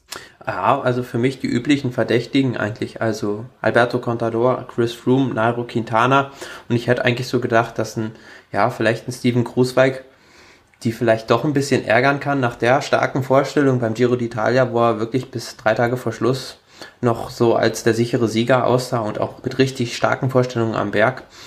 Ja, aber es hat sich, ist dann doch ein bisschen anders gekommen, als man dann dachte und es ist momentan einfach ein, ja, sehr offenes Rennen noch. Mhm. Also ich hätte, äh, um, um das aufzugreifen, ich hätte mich wahnsinnig für Cruiseweig gefreut, wenn der irgendwie, also weil der ist ja schon ein bisschen die tragische, tragische Figur ist übertrieben, weil es ist immer noch ein Sport, aber äh, es war ja schon ein tragischer Moment beim Giro. Ähm, ich habe ganz klar Chris Froome äh, auch auf dem Treppchen gesehen, einfach so nach dem Motto, ähm, wenn der mal ohne Druck fahren kann, äh, das tut ihm, glaube ich, auch ganz gut und ich glaube, das tut seiner Leistung sogar gut und ähm, macht ihn noch besser. Ähm, Contador habe ich so ein bisschen weiter hinten angesehen. Da war ich nicht so von überzeugt. Und wen hattest du noch? Und Quintana, genau. Quintana hat der, wenn die Geschichte stimmt mit seiner Virusinfekt bei der Tour, äh, dann dachte ich, dann wird auf jeden Fall es zum Zweikampf zwischen Froome und äh, Quintana mit dem Cruiseweig so als, äh, als, als geheimer Geheimtipp ja, dazwischen. Also ein Geheimtipp von mir war eigentlich auch noch ähm, der Tour des Swiss-Sieger Mirel Ankel Lopez. Dadurch, dass der Titelverteidiger Fabio Aro gar nicht am Start ist, ist er dieses, ist er dieses Jahr bei Astana der Kapitän. Das ist jetzt seine erste große drei, dreiwöchige Landesrundfahrt und man hat viel von ihm erwartet, aber da haben sich ja die Hoffnungen auch schon mehr oder weniger im wahrsten Sinne des Wortes zerschlagen. Ja, und er ist halt auch ein sehr, sehr bergfester Fahrer und die Vuelta hat, glaube ich, zehn Bergankünfte dieses Jahr. Ähm, ich, ich, hab, ich, ich wüsste gerne mal so, ähm, vielleicht kann das ja ein Hörer mal recherchieren oder, oder weiß das sogar äh, irgendwo zu finden. So alle Höhenmeter der einzelnen Etappen addiert. Die Giro, die Tour de France und die Vuelta. Äh, wie viele Höhenmeter sozusagen in den drei Wochen zurückgelegt werden. Also ich würde sehr viel darauf wetten, dass die äh, Vuelta mit etwas größerem Abstand vorne liegt, weil traditionell sie, glaube ich, die bergigste Rundfahrt von den dreien ist. Ja, wobei die, die, die Höhenmeter kommen eigentlich mehr oder weniger meistens nur dadurch zustande, dass zum Schluss eine Bergankunft auf dem Programm steht. Zwischendrin gibt's ja gar nicht so viele Berge in der Regel. Oder, oder, oder dann sollen sie einfach mal die, die, die Höhenmeter der letzten 50 Kilometer oder so. Also das ist, aber du weißt, was ich meine. Also, das, ja, äh, ne? also wenn, wenn man bei der, bei der, bei der, bei der Tour de France so ein bisschen rumbummelt, ne, hier ein bisschen hoch und runter und hoch und runter, das, das so, so rennentscheidende Höhenmeter, meine ich. Ich glaube, da ist die Vuelta die, die führende. Und ähm, da war Lopez war ja ein sehr guter Bergfahrer bei der Tour de Suisse und das wäre mit Sicherheit auch was gewesen. Hast du schon recht. Das wäre so ein Fahrer, den ich nicht auf dem Schirm gehabt hätte und wo ihr zwei dann hinterher wieder sagen könntet, haben wir doch vorher gesagt aber es hat sich zerschlagen. Ja, also wenn wir das Rennen mal ein bisschen systematisch durchgehen, was bisher passiert ist. Gerne. Der Auftakt, einen Mannschaftszeitfahren, wo es wirklich ja im Kampf um den Sieg sehr eng zur Sache ging, muss man so sagen. Erst hatte Movistar, hatte lange Zeit die Bestzeit und dann wurden die doch von Sky wirklich um Sekundenbruchteile geschlagen und dadurch, dass ähm, Peter Kenyak dann als erster über die Linie gefahren ist, war dann auch der erste Gesamtführende der Spanien-Rundfahrt. Aber beim Auftaktzeitfahren natürlich der große Verlierer gleich mal das Team Tinkoff mit Alberto Contador, der da schon ja einen ordentlichen, einen ordentlichen Rückstand sich eingehandelt hat. Ja, mhm. und dann. Ich, ich, wie viele Sekunden? Ich finde es gerade nicht, aber es, es waren, glaube ich, so fünf signifikant. Sekunden gut. Ja, 52 hatte ich auch im Kopf, aber so, ja, genau. Dann Stimmt das? Ja, und dann weiter ging's ähm, mit der zweiten Etappe. Es war eigentlich mehr oder weniger im Vorhinein schon klar, dass es mehr oder weniger eine, eine Sprint-Etappe werden wird. Und ja, hinterher war es eigentlich auch ja, fast schon so ein bisschen passte ins Klischee oder ein bisschen belustigend zu hören, dass Philippe Gilbert dann hinterher gesagt hat, also um es vorwegzunehmen, es war eine Ausreißergruppe vorne eine lange Zeit und dann gab es so eine kurze Welle im Finale auch und da hat dann halt ein Philippe Gilbert einfach mal attackiert und er hat hinterher gesagt, ja, er hat attackiert, weil ihm das Rennen zu langweilig war. Und hinten im Feld hat man wirklich ziemlich übel gebummelt. Ja, und die Ausreißer auch dann lange Zeit vorne zappeln lassen. Aber es kam dann ja zu einem Sprint, wo dann, ja, Gianni Meersmann, ein Sprinter eigentlich aus der zweiten Reihe, beziehungsweise ein hügelfester Sprinter, sich da den Sieg gesichert hat. Aus deutscher Sicht sehr bemerkenswert bei dieser Etappe. Der Herr Schwarzmann, der da vom Team Boa Zweiter geworden ist, also den hätte man so vielleicht auch nicht auf dem Schirm gehabt hat. Und ähm, absolut nicht. Ab, ab, ja, und es fehlt, es fehlt also, ja nur eine halbe Radlänge irgendwie, damit er da die Etappe noch abschießt. Also von daher schon, also der, äh, die Mitnahme von ihm hat sich damit schon gelohnt, meiner Meinung nach. Ne? Also der hätte eigentlich nach dem ersten, nach dem zweiten Tag aufhören können und sagen, so besser wird's nicht mehr. Ja, ähm, dann gehen wir mal weiter. Dritte Etappe. Ja, das war dann diese, diese erste Hügelankunft mit dieser ja, steilen Wand, dem Mirador de Isaro. Und es war lange Zeit eine Ausreißergruppe vorne, die dann auch durchgekommen ist. Und zum Schluss ging es dann nochmal so drei Kilometer von der Küste von null Metern, also direkt auf Meereshöhe, wirklich richtig steil bergauf mit einer Rampe von bis zu 30 Prozent fast drin. Und in der Ausreißergruppe hat sich dann, ja, der Franzose Alexandre Genies war dann der Stärkste und hat dann die Etappe gewonnen. Aber bei den Favoriten, es war ganz spannend dann zu sehen, Movistar, die haben da gleich den Federhandschuh hingeworfen und haben dann ziemlich viel Tempo gemacht. Aber ähm, so Fahrer wie Chris Froome, und Alberto Contador, die waren dann, ja, mitten in der Steigung, waren die plötzlich abgehängt, waren weg. Ein Froome konnte sich dann nochmal erholen oder beziehungsweise der ist wahrscheinlich einfach wieder seine Wattzahl hochgefahren, ist dann wieder nach vorne rangefahren, aber Alberto Contador, der hat auf der Etappe auch nochmal Zeit verloren. Und ein Fahrer, den man vielleicht auch so nicht auf dem Schirm gehabt hätte, ist dann ins rote Trikot gefahren, Ruben Fernandes, der in dieser steilen Rampe von den ganzen Movistar-Fahrern ja fast der stärkste war. Lag vielleicht auch ein bisschen daran, dass Quintana und sein Landsmann Esteban Chavez sich da während der Steigung ein bisschen belauert haben. Daraus hat er ein bisschen Profit geschlagen. Ja, und hat sich dann das rote Trikot geholt. Äh, ich habe hinterher nachgelesen noch, ähm, Contador hat halt gesagt, er war echt am Limit. Also er konnte nicht mehr. Und äh, er hatte Impuls 200 und besonders in diesem Steilstück, äh, er ist ja eher so der Typ für die langen, gleichmäßigen Anstiege und das, dieses 30%-Stück, das hätte ihm halt rausgezogen. Und ähm, da muss man halt sagen, da ist halt Froome mittlerweile so abgezockt oder oder oder ich glaube, dem könnte man mittlerweile auch sein, das, was man ihm immer zum Vorwurf macht, der guckt nur auf sein Wattmessgerät. Ich glaube, der hat mittlerweile auch so viel Intuition, dem könntest du das Wattmessgerät auch wegnehmen und der wird trotzdem genauso fahren wie jetzt. Weißt du, das war für mich auch so eine Situation, wo ich gedacht habe, andere Fahrer werden da vielleicht nervös, überpacen kurz oder fahren nicht ihren Stiefel und der fährt seinen Stiefel runter und wird dann einfach hinter einem, weil, Werde, glaube ich, war der, war vor ihm Dritter, ähm, Weißt du, der macht halt seine Platzierung, der zieht das so durch. Und äh, ich finde, dass viele Leute ihn dafür kritisieren, dass er nur nach was zählt oder dass er seinen Stiefel runterfährt, aber der Erfolg gibt ihm ja nun mal in Teilen recht. Ja, zumal man auch den anderen, seinen Gegnern da vielleicht ein bisschen Vorwurf machen soll oder machen muss eigentlich, wie es gerade schon gesagt haben, also ein Quintana und ein Chavez, die haben sich da relativ lange belauert, die hätten eigentlich alles ja. daran setzen müssen, irgendwie, ja, vielleicht schon mal ein bisschen Zeit rauszuholen, ja, aber davon hat er die anderen fahren halt, die anderen fahren auch nicht klüger. Nein. So, das ist, glaube ich, der Punkt. Sie fahren anders, aber auch nicht klüger. Das Ergebnis ist auch kein besseres. Und äh, ich weiß auch nicht, wie man den Froome da schlagen könnte oder wie man, was man da machen könnte, aber äh, die, die, die, anderen, die anderen Fahrer müssen ja jetzt auch mal irgendwann, muss man da begreifen und nicht nur die Fahrer, sondern auch die Teamleiter, so wie bisher, kommt man da nicht bei. Nein, also das ist echt schwierig.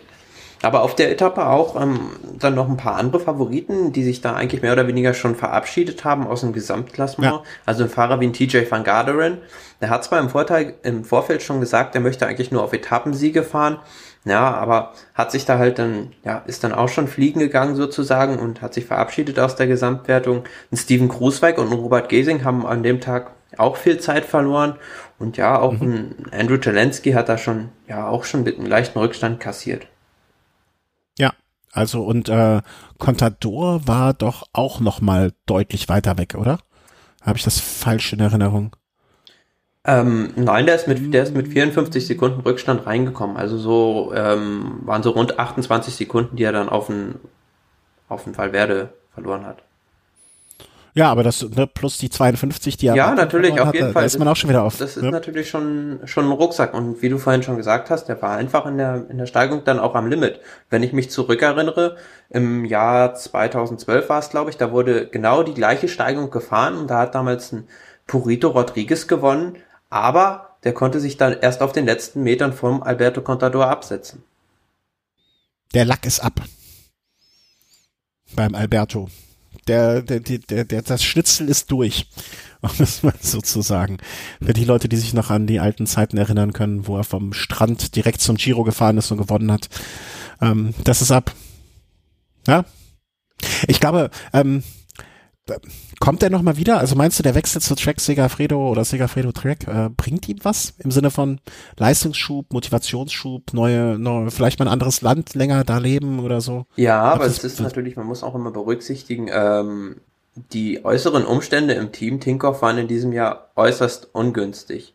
Also es, das hast es, du sehr, sehr, sehr, sehr. Ja, es, äh, also bei der, bei der Tour de France hat man, also der Chris und ich haben es beim letzten Mal auch schon besprochen, bei der Nachanalyse der Tour, dass es einfach mehr oder weniger so war, dass in dem Team einfach jeder für sich mehr oder weniger gefahren ist, außer Peter Sagan, der wirklich ja. äh, überall gewesen ist. Und auf, auf einer Bergetappe, wenn dann Roman Kreuziger mehr oder weniger auf eigene Kappe fährt, anstatt eigentlich seine eigentliche Aufgabe zu erfüllen, dann auf seinen Kapitän zu warten, das ist natürlich extrem demoralisierend, wenn du dann als ja, mehrmaliger Sieger einer Grand Tour dann so von deinem Team im Stich gelassen wird, wirst, dann fragst du dich natürlich auch, ist es überhaupt das noch wert, sich in diesem Jahr jetzt so voll reinzuhängen? Aber da sage ich eins zu, wer sich mit den Hunden schlafen legt, muss sich nicht wundern, wenn er mit den Flöhen aufwacht. Na klar, ja. ja also dass, dass, dass dieses Team ähm, nicht das Allereinfachste sein wird, das hat er vorher auch gewusst und der Grund dafür, hin, dahin zu gehen, kann ja eigentlich nur Geld sein oder keine Ahnung, womit sie ihn gereizt haben. Also es gab ja einen Grund, weswegen er dahin gegangen ist.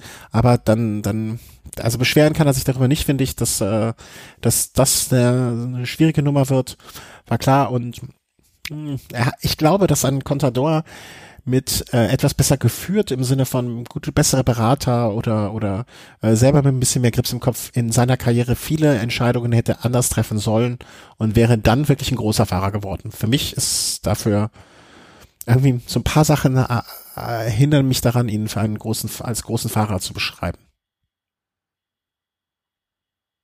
Das sind wir aber, glaube ich, so ein bisschen äh, unterschiedlich, ne? Ja, also äh, ich gebe dir absolut recht. Auf, äh, äh, ich meine, abseits des Fahrrades hast du vollkommen recht. Aber natürlich mit der Art und Weise, wie er die Rennen bestreitet und immer wieder angreift, sorgt er natürlich auch, ja. auch für ein unheimlich animiertes Rennen und ist ja dadurch auf dem Fahrrad für mich ja ein, ein einfach sehr guter Fahrer. Es ist ja auch so, es ist ja auch so, dass man so, so solche äh, Feindbild ist übertrieben, weil dafür ist er mir zu egal, aber ne, so, so der erste, die, die, die, die Bundesliga lebt ja auch davon, dass 17, 17 Fahrer, äh, 17 Mannschaften einen Bayern München äh, weniger mögen. Ne? Also so, so, so, solche Leute leben ja auch das, den Radsport. Ob man sie gut oder schlecht findet, das gehört ja alles dazu irgendwo. Äh, wo waren wir jetzt bei welcher Etappe? Wir waren doch jetzt bei Etappe Nummer drei. drei. Ja, nächste Etappe Nummer vier war auch wieder, mhm. ja, mehr oder weniger eine Bergankunft, aber eher so eine seichte Bergankunft, sage ich jetzt mal so. Ja. Und ja, erstaunlich, wie am Vortag ist auch wieder eine Fluchtgruppe durchgekommen. Und ja, hat sich ein Franzose, relativ unbekannter Franzose, Lilian Calmejean, den, den Sieg gesichert vom Team Direct Energy. Und was vielleicht ganz, ganz spannend war oder was vielleicht manchen Favoriten auch so ein bisschen noch leid tun wird, vielleicht, dass man da den John Darwin Atapuma ins, ins äh, Liedertrikot hat fahren lassen, weil das eigentlich schon, hat schon bewiesen bei mehreren Rundfahrten, dass er eigentlich auch in der Lage ist, in die, in die Top Ten, die Top Ten anzugreifen. Ja, und der war vorne mit in der Ausreißergruppe. Und ja, die haben sich mehr oder weniger da im Finale zerfleischt gegenseitig in der Ausreißergruppe. Und hinten bei den Favoriten war es dann so, dass eigentlich an dem Tag keiner sich hundertprozentig in die Offensive getraut hat und alle mehr oder weniger ja, geschlossen ins Ziel kamen. Also es war jetzt keiner der mhm. großen Sie äh, Favoriten auf den Vuelta-Sieg, der da jetzt irgendwie großartig Zeit eingebüßt hätte. Das war für die, für die Favoriten war das mehr so ein Ausruhtag, was angesichts der Strecke natürlich auch ein bisschen äh, frech ist, das so zu sagen. Aber ähm, ich glaube, das beschreibt es ganz gut. Ähm, was glaubst du, warum bei der Vuelta, also wir hatten jetzt Etappe 4 schon der zweite Ausreißergeschichte, warum klappt das diesmal besser, weil die Sprinterteams weniger Interesse haben, weil sie nicht so stark besetzt sind oder ähm, und deswegen bis jetzt die Nachführarbeit weniger gut organisiert ist? Ist das so der, der Grund, der eigentlich auf der Hand liegen würde für einen Laien wie mich? Ja, du hast natürlich einfach weniger, ja, wie soll ich sagen, weniger ambitionierte Sprintermannschaften und auch weniger ambitionierte Mannschaften mit hügelfesten Fahrern oder hügelfesten Sprintern, sage ich mal so, die bei so einer Ankunft dann wirklich so ein Ding abschießen würden, ähm, die da einfach die Nachfahrarbeit so konstatiert organisieren würden und dadurch haben halt die Ausreißer dann doch bessere Chancen. Und ja, auf der, auf der Etappe, ähm, wo wir jetzt gerade waren, Etappe 4, hat man auch gesehen, dass dann Movistar im Finale ziemlich intensiv nachgeführt hat und die haben natürlich auch gesehen, den Atapuma dürfen wir jetzt nicht noch viel weiter fahren lassen, sonst wird er wirklich noch zu einer ernsthaften Bedrohung vielleicht im Gesamtklassement. Und da hat sich halt auch nicht so wirklich einer verantwortlich gefühlt. Dadurch halt auch bedingt, dass es nicht den einen großen Favoriten wie bei der Tour de France Chris Froome mit dem Team Sky gibt, die dann wirklich die Verantwortung übernehmen und sagen, wir schwingen hier das Zepter und entscheiden, wem wir nachfahren. Mhm. Kommen wir dann schon zur heutigen Etappe. Ähm, äh, eigentlich eine Wiederholung von Etappe, was war's, zwei? Genau, ja. Ja, also Sprintankunft heute äh, wieder. Und äh, wieder ein Mersmann von Ethics Quickstep, äh, der gewonnen hat vor ja, den anderen typischen Sprintverdächtigen. Also, wenn ich das jetzt hier sehe, gab's, also ich habe es heute noch nicht sehen können, deswegen kann ich eigentlich nur sagen, das Ergebnis vortragen. Gab es irgendwas, was ich verpasst habe? Ja, das Finale wurde das, so zu fragen? Das Finale wurde eigentlich hm, nicht durch den Sprint geprägt, sondern leider durch einen schweren Sturz auf dem letzten Kilometer. Ähm, ah, okay, ja, das habe ich nur gelesen. Dadurch kam halt ähm, eine kleine Gruppe vorne nur an, die den Sprint unter sich ausgemacht hat. Johnny Mersmann hat das Ganze relativ gut vorbereitet bekommen von seinen Teamkollegen, ja, und ist dann rausgezogen, so 100, 200 Meter vom Ziel und hat sich dann den Sieg gesichert. Aber bei diesem Sturz sind halt ja zahl zahlreiche Fahrer zu Fall gekommen unter anderem auch ja, Steven Grußweig, der aber glaube ich schon vorher in einem Sturz verwickelt war, der saß dann da, mit, hat sich das äh, die Schulter gehalten, da muss man dann auch abwarten, ob mhm. der jetzt da noch weiterfahren kann. Ja, aber kann man sich schon fragen, ähm, dass trotz dieser geringen eigentlich Sprinterpräsenz solche Stürze dann noch auf den letzten Kilometern zustande kommen. Mhm. Äh, Robert Kieselowski, Kantadeurhelfer, hat vielleicht das Schlüsselbein durch äh, sehe ich ja gerade noch. Ja, Grüßweig, mein Gott, ey, wenn, wenn er jetzt da wieder gestürzt ist und Pech hat, also, das, das, also langsam wird das für mich ein tragischer Held. Ich brauche mal langsam ein Trikot von dem oder so, um den ein bisschen moralisch zu unterstützen.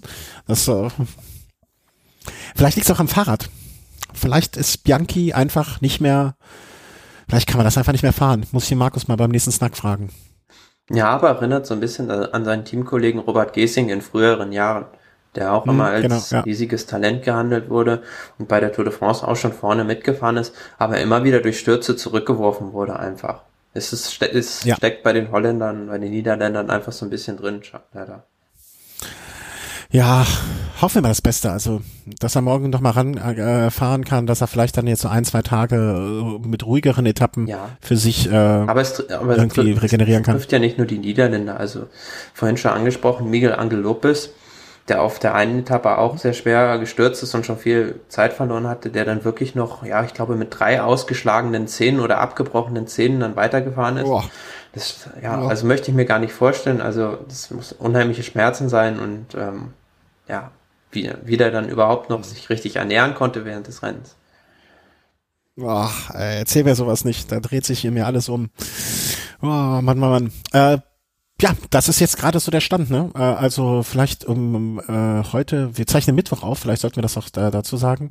Atapuma äh, im Moment im äh, roten Trikot des Führenden. Ähm, Gianni Mersmann natürlich mit diesen zwei Siegen äh, im Moment im grünen Trikot des Sprinters. Ich, ich, bei, bei der goldenen, äh, Quatsch, bei der goldenen.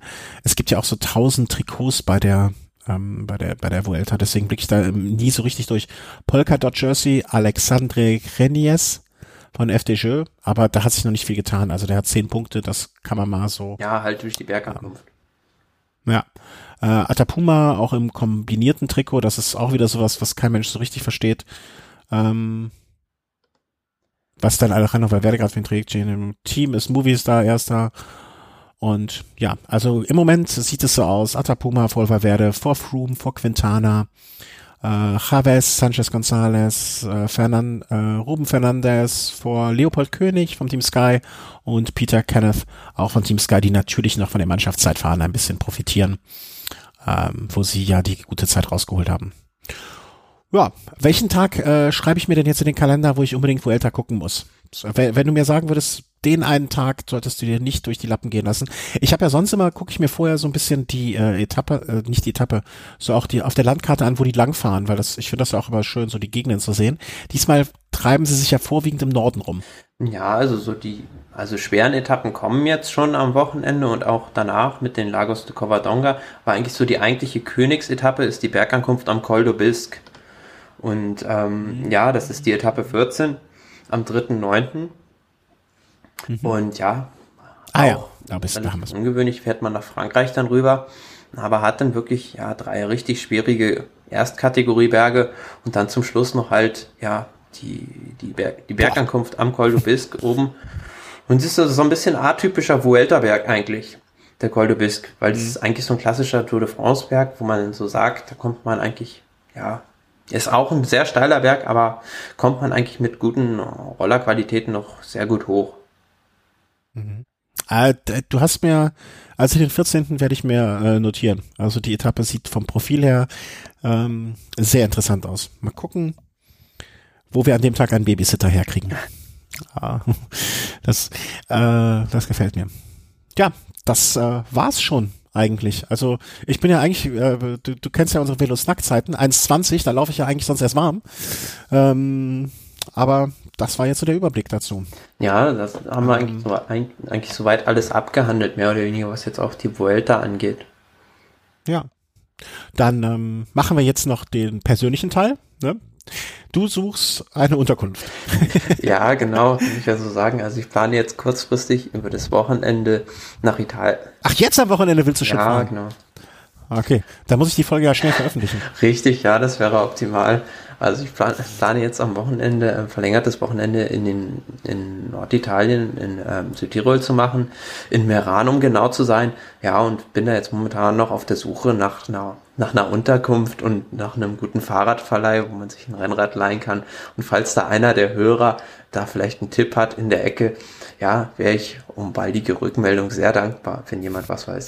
Ja, unterstützt das. Also das Hotel, was wir hatten, wäre jetzt, glaube ich, nichts für dich, weil das mehr so Familien und und und sonstiges ist, obwohl es gar nicht so schlecht geht. Und bis zur Sella Ronda zum Beispiel irgendwie anderthalb Stunden mit dem Auto. Wie weißt du schon, wie du runterfährst? Wirst du ein Auto mieten oder fährst du mit dem Zug oder? Ja, ich denke, ich leihen? werde werd mit dem Bus fahren, weil das ist hier von München her ist das ist das günstig und man ist auch relativ schnell da. Ah, okay. Ja, so, so Bus äh, ne, da bin ich ja raus aus dem Business äh, seit Kind und ähm, okay, also das heißt, du fährst mit dem Bus runter, dann irgendwie, wie lange fährt man da? Drei Stunden? Vier Stunden? Ich glaube so vier Stunden. Ah, okay. Und dann kommst du wo an, in Bozen? In Meran direkt. Das, Ach, ja, ich, ich bin doch äh, geografisch ein komplettes Frack. Ja, Meran, Meran das ist, da, ja? ist so ein Stückchen, ja, so nordwestlich von Bozen. Aber ja, okay, das ist bei mir wieder durch den äh, Radsport-Background bedingt. Natürlich Meran kennt man dadurch, dass Marco Pantani da berühmt geworden ist. Ah, okay, okay. Ah, dann weiß ich jetzt äh, alles klar. Also dann fährst du in, heißt es dann ins Meran oder in den Meran oder in das Meran? Das ist ja eine Stadt. Ja, egal. Ah, okay. Ich dachte bis jetzt immer, dass, äh, ey, ich habe so viele Sachen, die ich in, im hohen Alter erst gelernt habe. Ich dachte, Meran wäre sowas wie die Eifel, eine Gegend oder so. Ich wusste nicht, nein, dass es das eine Stadt nein, ist. Die, ah. Die, die Gegend ist ja Südtirol. Na, aber dass du mich dann heute nicht mehrfach ausgelacht hast, als du mich da schon danach gefragt hast, ist sehr, sehr, sehr, sehr löblich von dir. Danke. Ja. ja.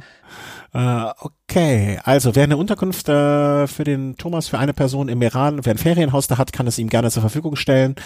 Äh, oder ansonsten ihm da unter die Arme greifen kann im Sinne von mit Tipps, Fahrrad und Unterkunft, dann äh, tut dem Mann den Gefallen, er hat sich's verdient. Das ganze Jahr über hier ganz fleißig mitgemacht und wenn es jemand verdient hat, dann er.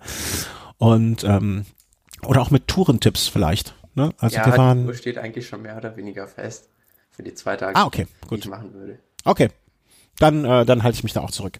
Ja, Thomas, ich bedanke mich bei dir. Ich wünsche dir ein schönes Wochenende hoffentlich im Iran. Ja, danke. Also hat wieder Spaß gemacht, beim Velo Race mit dabei zu sein.